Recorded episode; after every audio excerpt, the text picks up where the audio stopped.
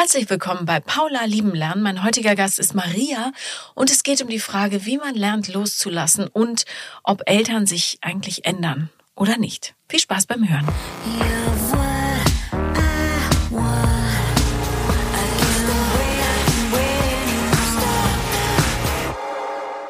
Herzlich willkommen, Maria. Hallo, Paula. Also, wir sind heute ganz äh, außerhalb der Reihe in München ich bin nämlich für ein paar Tage hier und da habe ich gedacht, warum komme ich nicht mal den Leuten aus Bayern ein bisschen entgegen, damit ihr nicht immer hochfahren müsst. Ja. Super, das freut mich natürlich. Wie geht's dir denn? Mir geht's gut. Ja. Bist du aufgeregt? Ein bisschen. Siehst du bestimmt, oder? Nee, aber ähm, naja, so ein bisschen. Sag mal, wie ist dein aktueller Beziehungsstatus? Ich habe einen Partner. Mhm. Und wie lang schon? Äh, seit drei Jahren. Okay. Wie alt bist du? 25. Mhm. Du hörst den Podcast schon seit mehreren Jahren, hast du gesagt, mhm. und hast dich nie so darin gesehen als Gast. Warum nicht? Weil ich nicht glaube, dass ich die Aufmerksamkeit möchte mhm. und auch nicht so gern im Rampenlicht stehe. Mhm. Und ich mir, glaube ich, immer denke so, ja, lass die anderen lieber. Du kannst es für dich nutzen, für dich zu Hause, kannst dich zu Hause ein bisschen mit reflektieren, drüber nachdenken. Aber ich habe mich nicht im Rampenlicht gesehen. Also das einzige Mal, dass man hier wirklich im Rampenlicht ist, ist jetzt, weil das Podcaststudio mitten in einem bayerischen Wirtshaus ist. Mittendrin in München. Aber sonst, ja, es erfährt ja meistens niemand, wer du bist. Ja. So. Ist das für dich ein Thema, dass du sowieso nicht so gerne möchtest, dass du an Nummer eins kommst? Ja. Das ist doch ein wundervolles Thema schon. Ja. Wie äußert sich das? Dass ich nicht gerne über meine Gefühle spreche mhm. oder über meine Probleme, dass ich auch nicht genug Raum dafür gebe und dass ich viele Sachen einfach mit mir selber ausmache. Wie, äh, also es gibt ja Situationen, in denen muss man eigentlich über seine Gefühle sprechen, zum Beispiel in einer Beziehung. Wie regelst du das da? Ich glaube, deswegen bin ich auch hier, um einfach ein bisschen drüber zu reden, wie das für mich war, eine Beziehung zu führen, auf eine gesunde Art und Weise, ohne eigentlich ein Vorbild zu haben und was das für Probleme auch mit sich gab, aber wie ich auch daran weiter gewachsen bin. Mhm. Weil am Anfang konnte ich das gar nicht über meine Gefühle sprechen.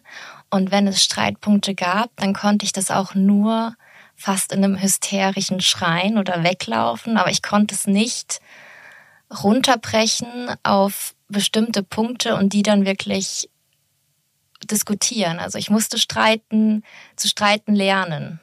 Das geht ja vielen so, wenn man das von zu Hause aus nicht lernt. Äh, streiten, also leben deine Eltern noch zusammen? Nein, also meine Mama ist, hat mich und meine zwei Brüder alleine großgezogen und ich mhm. habe auch keinen Kontakt zu meinem Vater. Okay.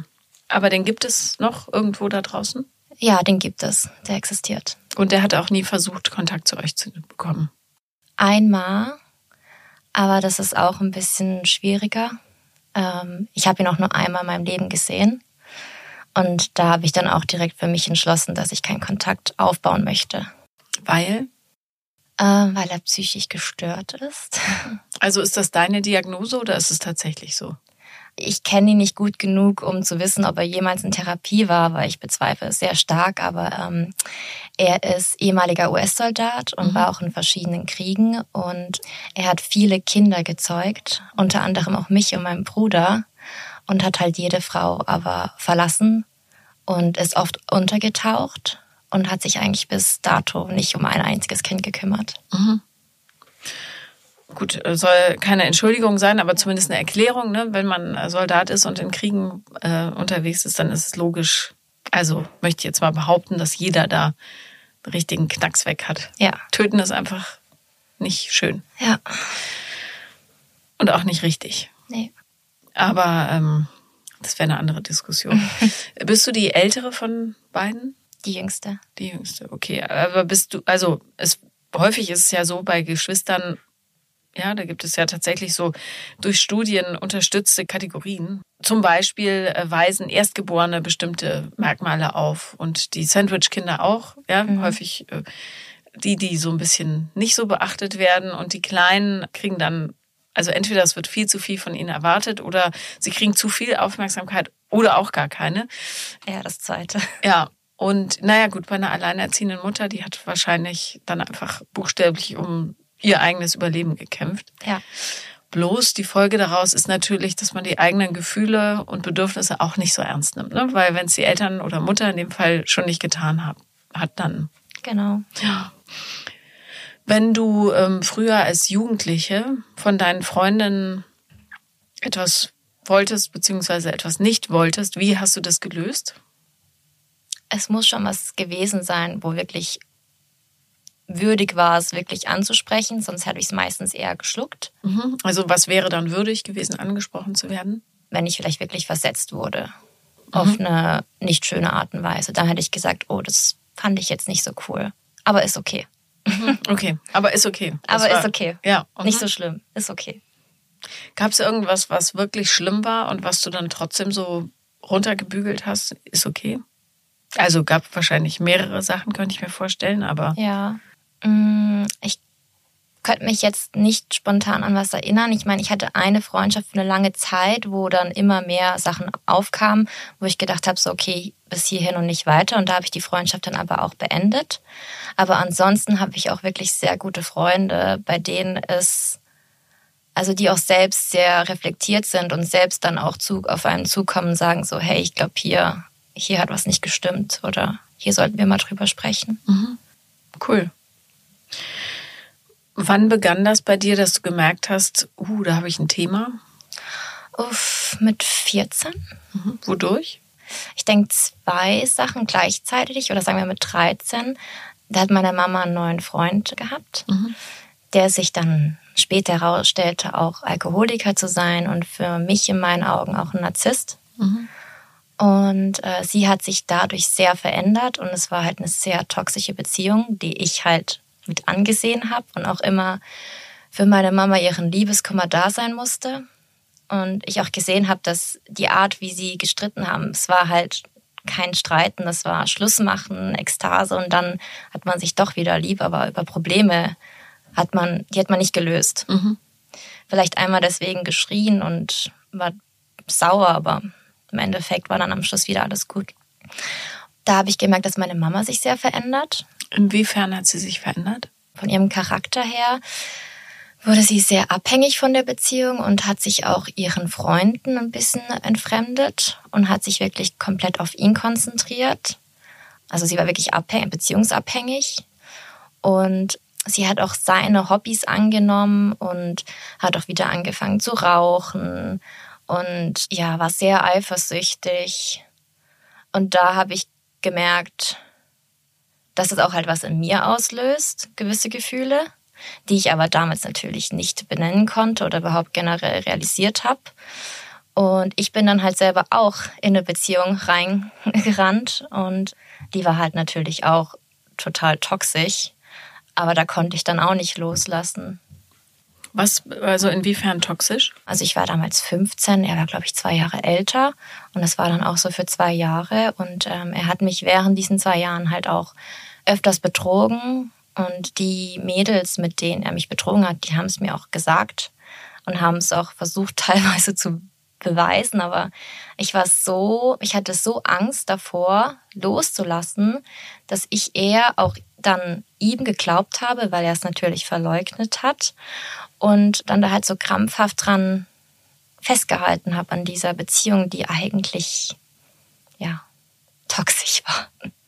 Ist das was, was du bei deiner Mutter auch so beobachtet hast? Ja, total. Mhm.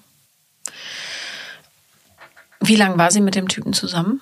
Die ist bis vor kurzem, vor kurzem hat er sich von ihr getrennt. Also sie wäre auch noch weiter in dieser Beziehungskonstellation geblieben. Aus Abhängigkeit, ja. emotionaler. Mhm. Wie lange musstest du ihr, äh, musstest du dir ihren Liebeskummer anhören?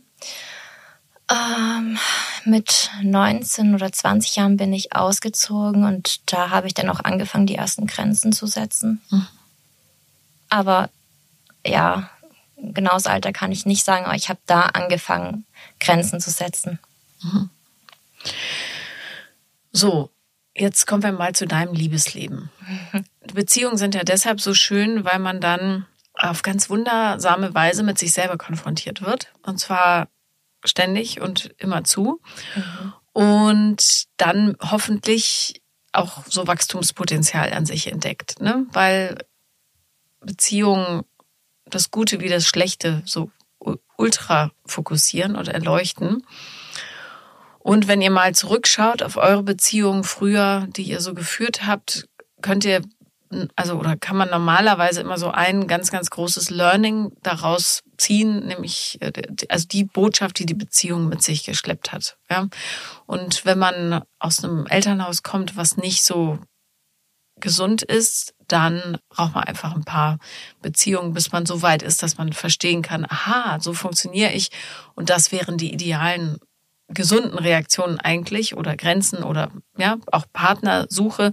Häufig sucht man sich ja Partner, die zu der ungeheilten Version von einem passen, bis man dann eben heile ist und dann beginnt eigentlich der richtige Spaß. So. Als du deinen Freund kennengelernt hast, warst du, nehme ich an, noch nicht so erleuchtet wie heute, oder? Ja. Also tatsächlich habe ich ihn in einer Lebensphase kennengelernt, in der ich sehr glücklich war ich habe da mein Auslandssemester in der USA gemacht und bin da richtig aufgegangen, hatte viele Erfolgsmomente auch in der Uni und habe mich einfach halt auch gut mit mir gefühlt. Und dann kam er halt noch dazu und dann war es halt doppelt so gut. Den hast du in den USA kennengelernt. Mhm. Der ist aber Deutscher. Italiener. Italiener, ah, okay. Mhm. genau, dann waren wir da ein halbes Jahr in der USA, wo wir dann halt sozusagen uns kennengelernt haben und auch die erste Beziehung ein bisschen aufgebaut haben. Und dann war erstmal für fast zwei Jahre Fernbeziehung, mhm. eineinhalb Jahre Fernbeziehung. Und ich glaube, die hat wirklich alles in mir herausgebracht und mich auch wirklich an meine Grenzen gebracht, aber mir auch aufgezeigt, was mir selber fehlt und wo halt meine Themen sind. Was waren so die Themen, die hochgeploppt sind in der Zeit? Ähm, vor allem Vertrauensprobleme, Eifersucht. Mhm. Und mein Partner kommt halt aus so einer schon fast traditionellen italienischen Familie, wo alle zusammen jeden Abend zu Hause am Tisch abends sitzen und zusammen essen und den Tag bereden, generell viel reden. Und das hat mir alles gezeigt, was ich nicht habe und mir aber insgeheim halt immer gewünscht hätte. Mhm. Und das hat mich sehr getriggert und es hat mich auch sehr neidig gemacht. Und dadurch kam ich dann auch mehr in den Kampf mit meiner Familie, weil ich dann dachte so, warum ist meine Familie nicht so? Warum hat es mir niemand geboten? Wie habt ihr denn gegessen abends? Meine Mama hat meistens nur ihr Bier getrunken, also sie trinkt auch jeden Abend ein Bier. Aber sie, also gut, statistisch gesehen gilt man da schon als Alkoholiker, aber ein Bier würde ich jetzt sagen. Mhm. Ja. Passiert ja nicht so viel, aber okay, also sie hat nicht mit euch gegessen oder so. Selten. Mhm. Wir haben auch selten zusammen gegessen. Vielleicht hat meine Mama für meine Brüder mal gekocht. Ich habe dann vielleicht später mir selber was gemacht, aber es gab generell keine Regelmäßigkeiten oder irgendwelche Traditionen in dem Sinne. Wieso hat sie für deine Brüder gekocht und für dich nicht? Ich war generell schon sehr früh sehr selbstständig ich habe auch gerne lieber das gegessen, was ich mir selber gemacht habe. Vor allem, weil mein Bruder zum Beispiel jeden Tag nur Schnitzel essen wollte. und dann habe ich mir halt selbst meine Sachen gemacht. Mhm. Okay, und die Brüder haben auch für sich gegessen? Ja, mein Ältester ist auch relativ früh ausgezogen. Der von einem anderen Mann stammt, nehme mhm. ich an. Mhm. Okay. Ja. Eine ganz kurze Frage noch. Du hast diesen wahnsinnig niedlichen Sprachfehler.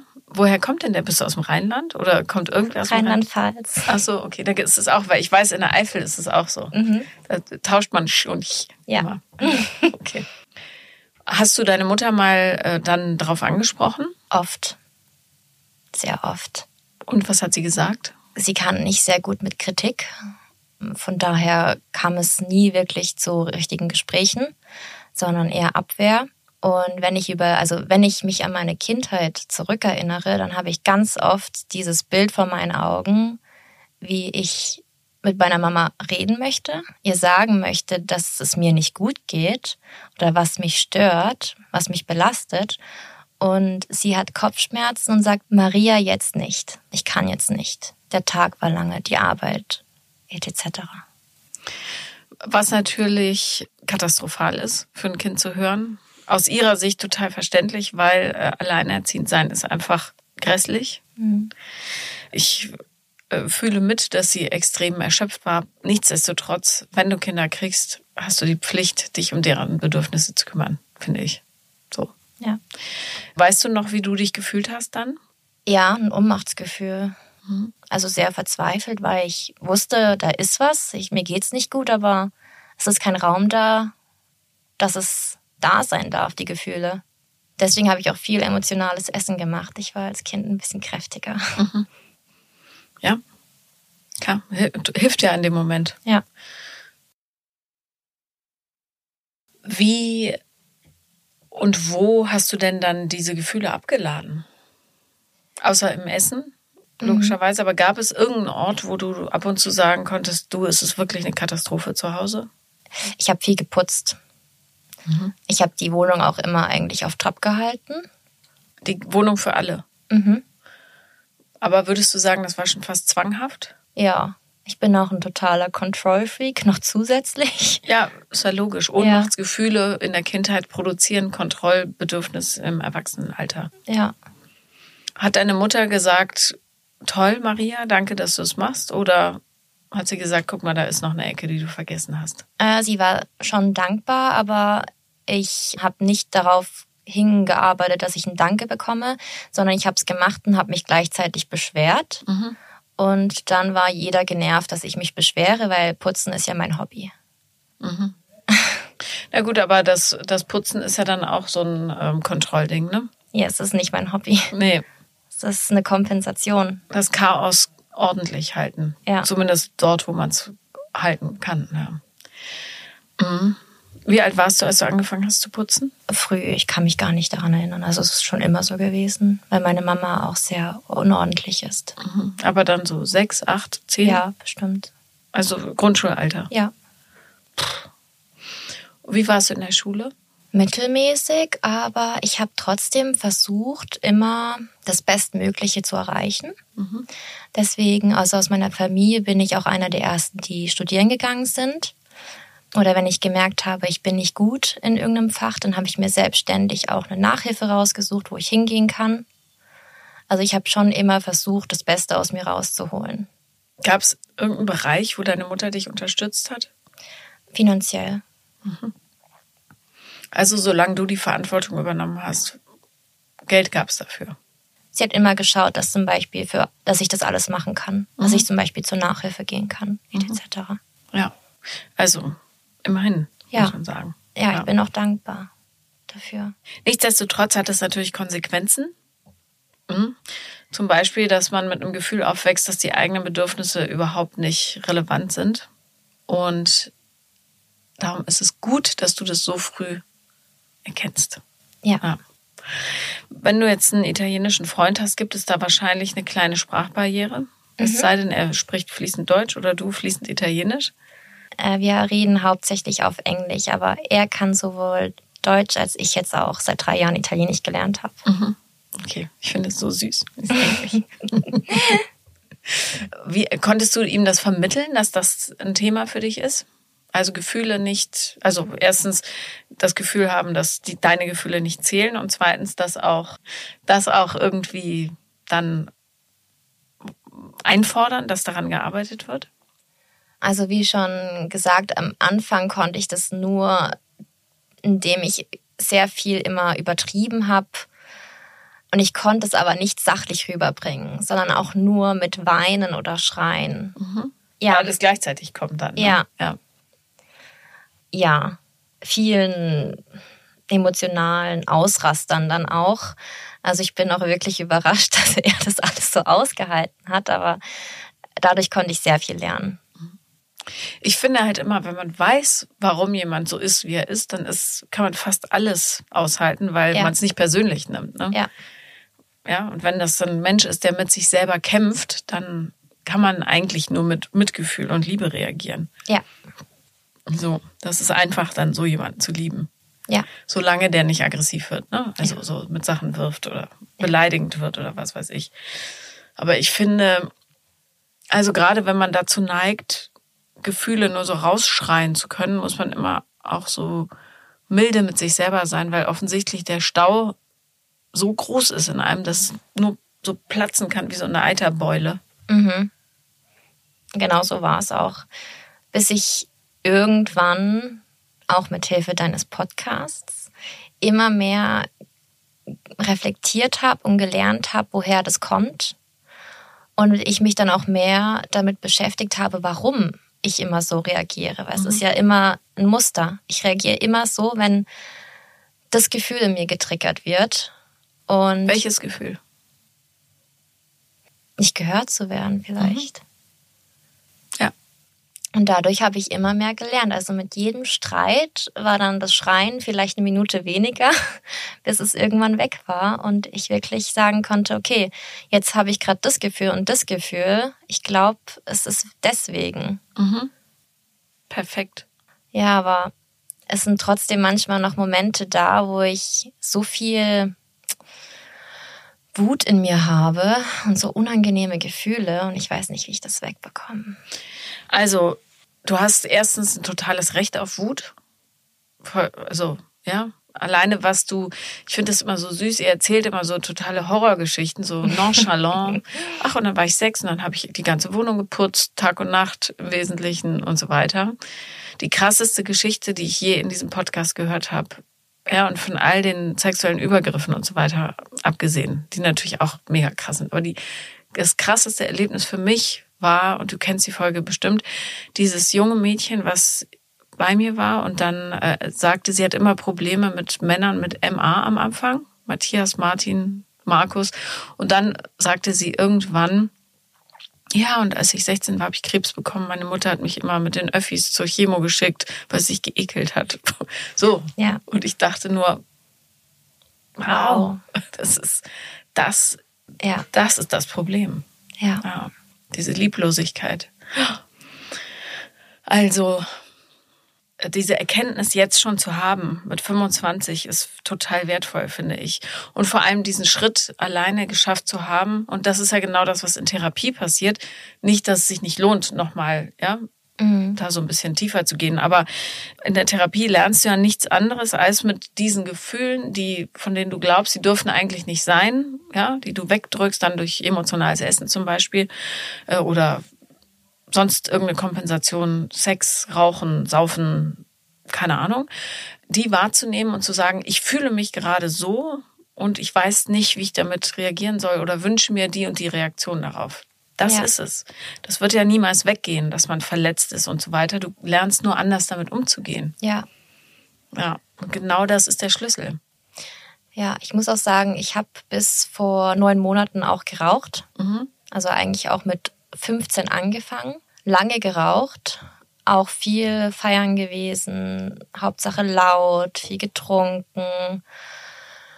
Und das hat eigentlich auch alles erst aufgehört mit meinem jetzigen Freund. Und ich habe mich auch in diesen drei Jahren sehr verändert. Und ich habe auch das Gefühl, dass ich dadurch immer mehr von meiner Familie wegdrifte, weil ich halt auch viele mh, mm, ja halt nicht mehr in dieser Konstellation bleibe. So dieses Trinken, Rauchen, nicht über Gefühle reden, runterschlucken. Und die anderen machen das immer noch so? Großteil, ja. Bis auf meinen Bruder. Mhm. Kannst du mit dem reden? Ja. Also ähm, es ist ja ein Irrglaube, dass man in Systemen drinbleiben muss. Ja. Das ist eine persönliche Wahl. Also sobald du volljährig bist, kannst du da raus. Vorher auch. Also ich kenne eine, die liebe Sandra Wurster, die äh, hat die Bauchfrauen, das ist so ein Portal für Frauen mit Bauch. Und die hat sich selber beim Jugendamt gemeldet, hat gesagt, ich muss hier raus. Mhm. Sofort. Und da sagt das Jugendamt nicht, nee, du musst da bleiben. Also, wenn die Umstände so sind. Ne? Aber grundsätzlich, wenn man dann 18 ist, muss man nicht in diesem System bleiben. Ja. ja. Und Jobs findet man immer. Also ja. bin ich fest von überzeugt. Hast du manchmal Momente, wo du sagst, boah, Maria, hast du richtig gut hingekriegt? Immer mehr. Mhm. Aber konnte ich früher auch nicht. Ich konnte mir früher auch nichts Gutes sagen. Und wenn ich was falsch gemacht habe oder irgendwas nicht gut hinbekommen habe und nur jemand gesagt hat, oh, das war jetzt vielleicht nicht so, dann habe ich das direkt ins Extreme verwandelt und habe gesagt, ja klar, krieg ja eh nichts hin. Ja. Aber da. Kein Wunder. Ja. Ja. Und habe mich halt noch eher zusätzlich fertig gemacht. Mhm. Aber da komme ich jetzt auch Schritt für Schritt ein bisschen mehr raus. Wohnt dein Freund jetzt hier? Seit einem Jahr wohnen wir zusammen. Okay, und wie läuft das? Sehr gut. Ja. Dadurch lerne ich halt auch immer mehr. Mhm. Aber kannst du dich ihm gegenüber auch erklären? Ja, er versteht auch vieles aufgrund meiner Vergangenheit. Von daher ist da die Kommunikation auch immer besser geworden. Was hat er so für Baustellen? Er ist nicht so nah an seinen Gefühlen. Er weint auch nicht. Obwohl sie so viel reden in der Familie. Ja, aber es wird nicht über Gefühle gesprochen. Ach so, also auch. Du hast es vorhin so beschrieben, dass ich dachte, ach super, so eine italienische Großfamilie, Emotionen und so weiter. Es sind Emotionen da und man bespricht auch, wenn es ein Problem auf der Arbeit gibt oder sonst was. Er kann aber nicht zum Beispiel weinen. Mhm. Das kann er nicht. Und er kann auch nicht sagen, ich fühle mich jetzt gerade so und so. Er spricht da auch nicht so gerne über seine Gefühle. Und ich bin dann halt, also ich weine viel und gerne und spreche auch sehr viel über meine Emotionen und meine Gefühle. Und da bin ich halt so das Gegenteil. Was ja nichts Schlimmes ist. Ich äh, finde ja, dass man aus, also aus Beziehungen, darum sind die so beliebt ja auch, Mhm. kann man total viel ziehen, gerade wenn Ja. man äh, gegensätzlich ist und Dinge, die gut sind, vom anderen übernehmen kann und umgekehrt halt auch. Ne? Ja. Und es ist ja immer so, dass wenn du viel Zeit mit jemandem verbringst, der automatisch bestimmte Wesenszüge oder Verhaltensweisen annimmt. Das heißt, je häufiger du zeigst, dass es ungefährlich ist, über Gefühle zu sprechen und sich auch in schwachen Momenten zu zeigen, vollumfänglich, desto mehr wird das bei ihm einsickern. Ich kann für alle, die zuhören, einen Amerikaner sehr empfehlen. Und zwar ist das ein Schauspieler. Und ich weiß nicht, ob du äh, die Serie kennst, Jane the Virgin. Ich habe es mal angefangen, aber. Ja, es catcht nicht so. Der Typ, der Hotelbesitzer Heini da, in den sie heimlich verliebt ist. Der hat nach der Serie sich auch so ein paar Fragen gestellt, weil er auch aus einem, ich glaube, lateinamerikanischen Elternhaus stammt oder so. Auf jeden Fall hat er so hinterfragt, was ist eigentlich das Männerbild, was mir so vermittelt wurde und welche Folgen hat das für mich, ja, dass ich so leben soll, wie andere gesagt haben, dass man so lebt. Und hat sich dann intensiv mit dem Thema moderne Männlichkeit auseinandergesetzt und auch so natürliche Männlichkeit. Und das ist total spannend, was der sagt und wie er sich auch zeigt. Und er hat eine super starke, aber extrem feminine Frau, also die auch wirklich die Qualitäten, die Frauen einfach haben. Und es sind andere als Männer, häufig, ja. Wir haben ganz viel parallel, aber auch äh, oder gleich, aber manches eben ist unterschiedlich. Und äh, das lohnt sich total, dem mal zu folgen und sich das anzuhören, weil er ganz viele interessante Gedanken so oder Fragen aufwirft, die zu beantworten einen wirklich weiterbringen. So. Ja, und dieses Nicht-Weinen, und da geht's ja nicht darum zu flennen, Mhm. sondern tatsächlich einfach der Seele mal so Luft zuzufächeln und zu sagen, ich habe keine Angst. Ne? Ich habe keine Angst vor den Gefühlen. Ich glaube, darum ist in ganz, ganz vielen Frauen, das hast ja nicht nur du, der Wunsch so groß, den Partner mal weinen zu sehen, weil man dann weiß, okay, der ist, der hat Kontakt mit sich. Ja. So. Werbung. Gemeinsam noch günstiger. Mit dem O2-Kombi-Vorteil. Jetzt kombinieren und 50% auf eure Tarife sparen. Neu, schon ab dem ersten Tarif. Im O2-Shop oder auf o2.de. O2, can do. Werbung Ende. Was sind eure größten Fallstricke so in der, im Alltag? Ja, also ich bin ja trotzdem noch ein Control-Freak. Also ich kontrolliere vieles und muss auch immer ein paar Tage im Voraus planen. Vielleicht ist es auch ein bisschen erstickend. Naja, wenn man mit so Plänen zugekleistert wird, dann hat man natürlich keinen Raum buchstäblich für sich selber und die eigenen Bedürfnisse. Ja. Und wenn dann jemand eh nicht gut so in sich reinfühlen kann, kann das durchaus anstrengend sein. Ja. Mhm. Kannst du dich mit der Tatsache anfreunden, dass du jetzt in Sicherheit bist? Nein. Mhm. Was müsste passieren, damit du das annehmen kannst? Was, glaube ich, auch ein Thema für mich ist, ähm, zu akzeptieren. Mhm. Weil ich ja gesagt habe, ich spüre immer noch viel Wut in mir. Und zum Beispiel, wenn ich meine Mutter rauchen sehe, dann ist da Wut in mir. Oder wenn ich ein anderes Familienmitglied rauchen sehe, da ist Wut in mir. Kannst du das genauer sagen? Wut worauf? Wut darauf, dass niemand mir ein Vorbild sein wollte. Mhm.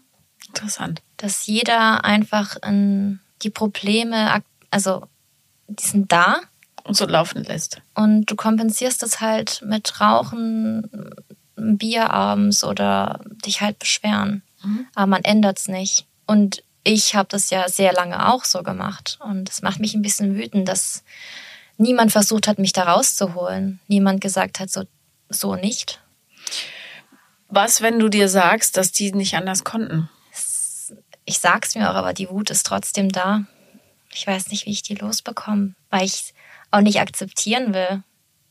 Weil ich auch denk so, es muss doch irgendwie auch anders gehen. Also wenn du es nicht akzeptierst, dann wünschst du dir immer noch, dass die sich ändern. Ja, Wie wahrscheinlich ist es? sehr unwahrscheinlich. So, was nehmen wir an, dieses Nicht-Akzeptieren ist ein undichtes Fenster bei den heutigen Heizkosten. Was passiert durch dieses Fenster? Es kommt Luft rein. Ja, es geht unheimlich viel Energie weg. Ja. Ne? Ganz Ja. viel Energie. So, ich sag's dir jetzt und du kannst dann daraus machen, was du willst, so zu Hause. Also die geben ihr Bestes und das ist für dich nicht genug, weil du weiter bist als die. Nur die Veränderung, die du dir ersehnst, die muss ja aus denen kommen. Und die müssen das selber spüren. Tun sie aber nicht, weil die sich für den scheinbar schmerzfreieren Weg entschieden haben, nämlich es ist ja alles okay, soweit. Ne? Wir, wir laufen so wie so kleine brave Maschinchen. Es läuft alles, keiner lebt in Armut oder muss hungern oder sowas. Ne? Und wenn du jetzt ganz, ganz viel, so wie jetzt, Energie, Wut ist ja ein großer Energiefresser, wenn du da Wut reingibst, nimmst du dir die aber selber weg. Die kriegen davon gar nichts ab, weil die überhaupt kein Auge dafür haben. Und es gibt einen Trick, der mir sehr geholfen hat, wenn du die rauchen siehst oder saufen oder sonst wie kopfblind seiend. Also du spürst die Wut hochkommen, ja. Ich kenne diese Wut total. Äh, Das ist ja in meiner Familie durchaus auch ja, so eine Strategie. Rauchen, saufen, ficken, keine Ahnung. Hauptsache nichts fühlen. Also diese Wut wahrnehmen, logischerweise, ja, die ist ja da. So, aber du kannst die relativ leicht umdrehen, weil jedes Gefühl ja auch mindestens zwei Seiten hat. Und das wäre für mich in dem Fall Stolz und Erleichterung, dass du aus diesem Kreislauf ausgestiegen bist. Und das wäre dann nicht, die Idioten rauchen, wieso kümmern die sich nicht um mich, wieso wollen die nicht gesunden, sondern ich bin mir selber dankbar, dass ich es geschafft habe, gesund zu werden. Mhm. So. Und Gefühle gehen nicht weg, wenn man sie wegdrückt. Also zu sagen, ich darf jetzt nicht mehr wütend sein, das funktioniert nicht, sondern sagen, ich bin wütend.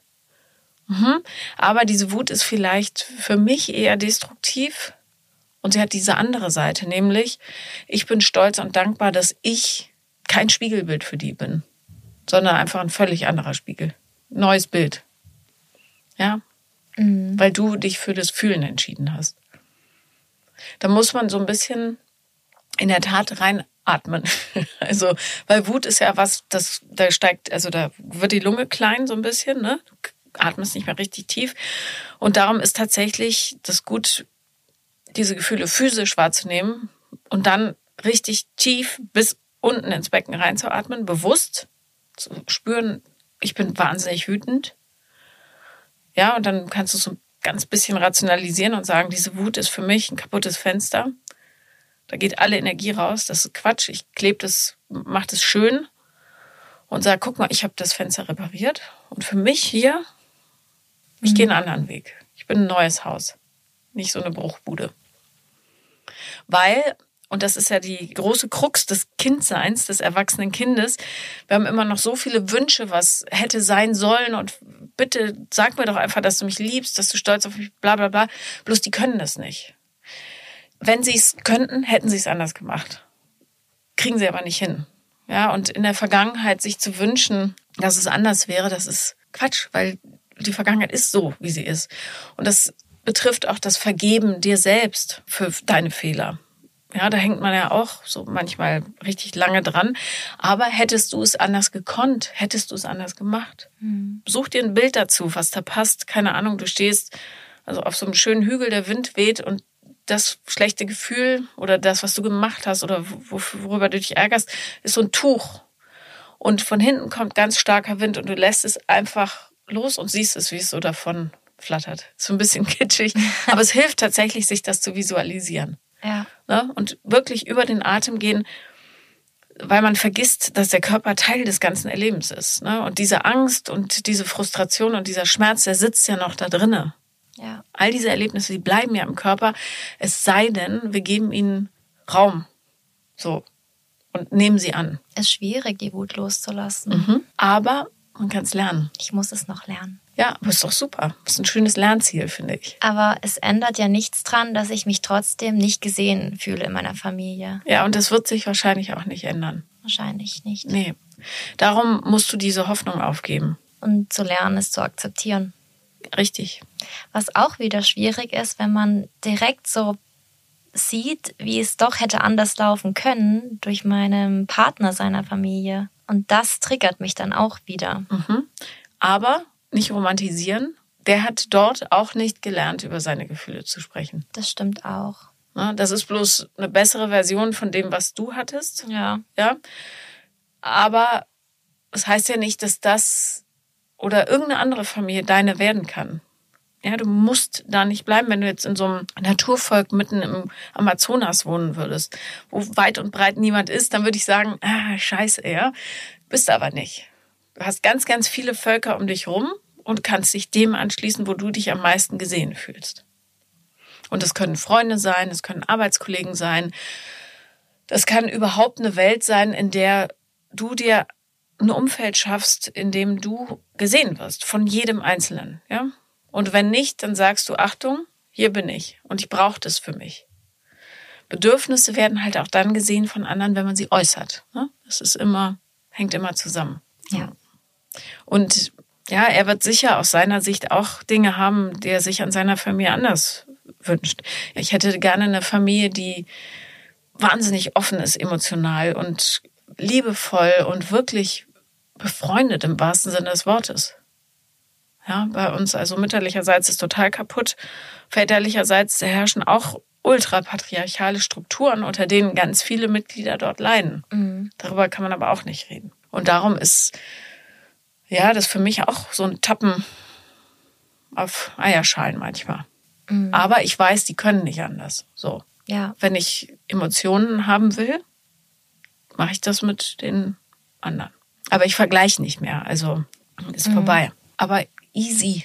Weißt du, da- das lernt man. Ja. Das, das Wichtigste ist ja, dass es im Bewusstsein ist. Und dass du weißt, aha, guck, Baustelle, da tut's weh. Hier ist die Wunde. Dann kann man die versorgen. Ja. Wolltest du was sagen? Ähm, eigentlich nur Wiederholung. Also wirklich dieses, ach ja, dieses, man hätte es doch gern irgendwie anders gehabt, aber, oder man hätte gern irgendwie die Situation anders, aber im Endeffekt muss man einfach lernen, alles zu akzeptieren, wie es ist. Mhm. Und das betrifft jeden Lebensbereich leider. Ja. Wie hättest du dir, wenn du dir eine Familie bauen könntest, rückwirkend, was nicht geht, ja, wie würde die aussehen? habe ich mir gar nicht vorgestellt. Nur ich habe mich immer sehr unnormal gefühlt, weil es schon angefangen hat, so ich habe keinen Vater. Die Frage dahinter ist auch kompliziert. Habe ich halt auch, also auch versucht immer zu meiden. Und es ging dann halt immer weiter, weil die Sache mit meiner Mama ist halt auch sehr kompliziert, weil sie halt auch sehr merkwürdige Beziehungen hatte. Also auch verschiedene Partner von meiner Mama, die ich miterlebt habe, wo auch sehr, ja, toxisch waren. Ja, deswegen, es war immer, also ich habe immer irgendwie vielleicht auch ein bisschen Scham verspürt für meine familiäre Situation. Mhm. Ja, und Scham ist natürlich wahnsinnig stark Ja, als Gefühl. Und daraufhin halt dann noch die Wut. Und das Gegenteil von Scham ist Stolz. Stolz. Ja. Aber Großer Stolz. Und dafür musst du dir das nicht als Gesamtes angucken, sondern nur dich, solitär. Was du alles geschafft hast, obwohl die Umstände so waren. Ne? Und das wird dir jeder bestätigen. Ein Kind, das putzt aus Not heraus, ja, für die ganze Familie mit sechs, acht, zehn Jahren, das hat einen wahnsinnigen Leidensdruck. Und obwohl du diesen Leidensdruck hast, hattest und niemand für dich da war, hast du es geschafft, Abitur zu machen, ins Ausland zu gehen, eine vernünftige Beziehung zu führen, zu lernen. Das ist doch Wahnsinn. mhm. Eigentlich müsstest du dich jeden Morgen vor den Spiegel stellen und sagen, boah, richtig gut. Richtig gut. Ja, das versuche ich auch. Und äh, wenn du das nächste Mal so einen Kontrollanfall hast, äh, weil das ja auch so viel Energie kostet, versuch dir zu sagen, dass du nicht mehr in Gefahr bist. Ja, also das Chaos, was du von früher kennst und wovor du Angst hast, dass es dir droht oder plötzlich ausbricht oder ja, für das du dich schämst, weil es auch in dir ja irgendwie verwurzelt ist, äh, dass du es so massiv runterdrücken musst, das ist nicht mehr so groß. Weil das Chaos ist bei den anderen. Ja, das, davon hast du dich getrennt. Ja. Übrigens, wenn du weicher werden willst, ja, was ja auch diesen Kontrollverlust beinhaltet, dann hilft es total, deinen Partner wirklich gewähren zu lassen. Also nicht zu sagen, so wie du es machst, ist es falsch, ja, putzen, Wäsche zusammenlegen, was auch immer, sondern dein Weg ist ein anderer. Und der ist aber auch okay. Also ihn sein zu lassen. Ne? Natürlich kann man sich da auf Kompromisse einigen, was Haushalt betrifft und so weiter, aber ihn auch sich selber entdecken zu lassen, ne? in dem, was das Leben einem so vor die Füße wirft. Mhm. Und dann nicht zu sagen, oh Gott, oh Gott, wie macht er das denn, sondern in dich reinzuspüren und festzustellen, es droht dir keine Gefahr. Selbst wenn er das Besteck unten reinwirft und die Tassen ganz oben oder wie auch immer, es droht dir keine Gefahr. Vielleicht geht die Spülmaschine kaputt, aber dir selbst droht keine Gefahr. Und das ist total wichtig. Ja. Ja? Ja. Dann danke ich sehr, dass du gekommen bist. Danke, dass ich hier sein durfte, Paula. Sehr gerne. Das war Paula lieben lernen und wenn ihr auch mal dabei sein wollt, dann schreibt mir am besten auf Instagram The Real Paula Lambert. Tschüss.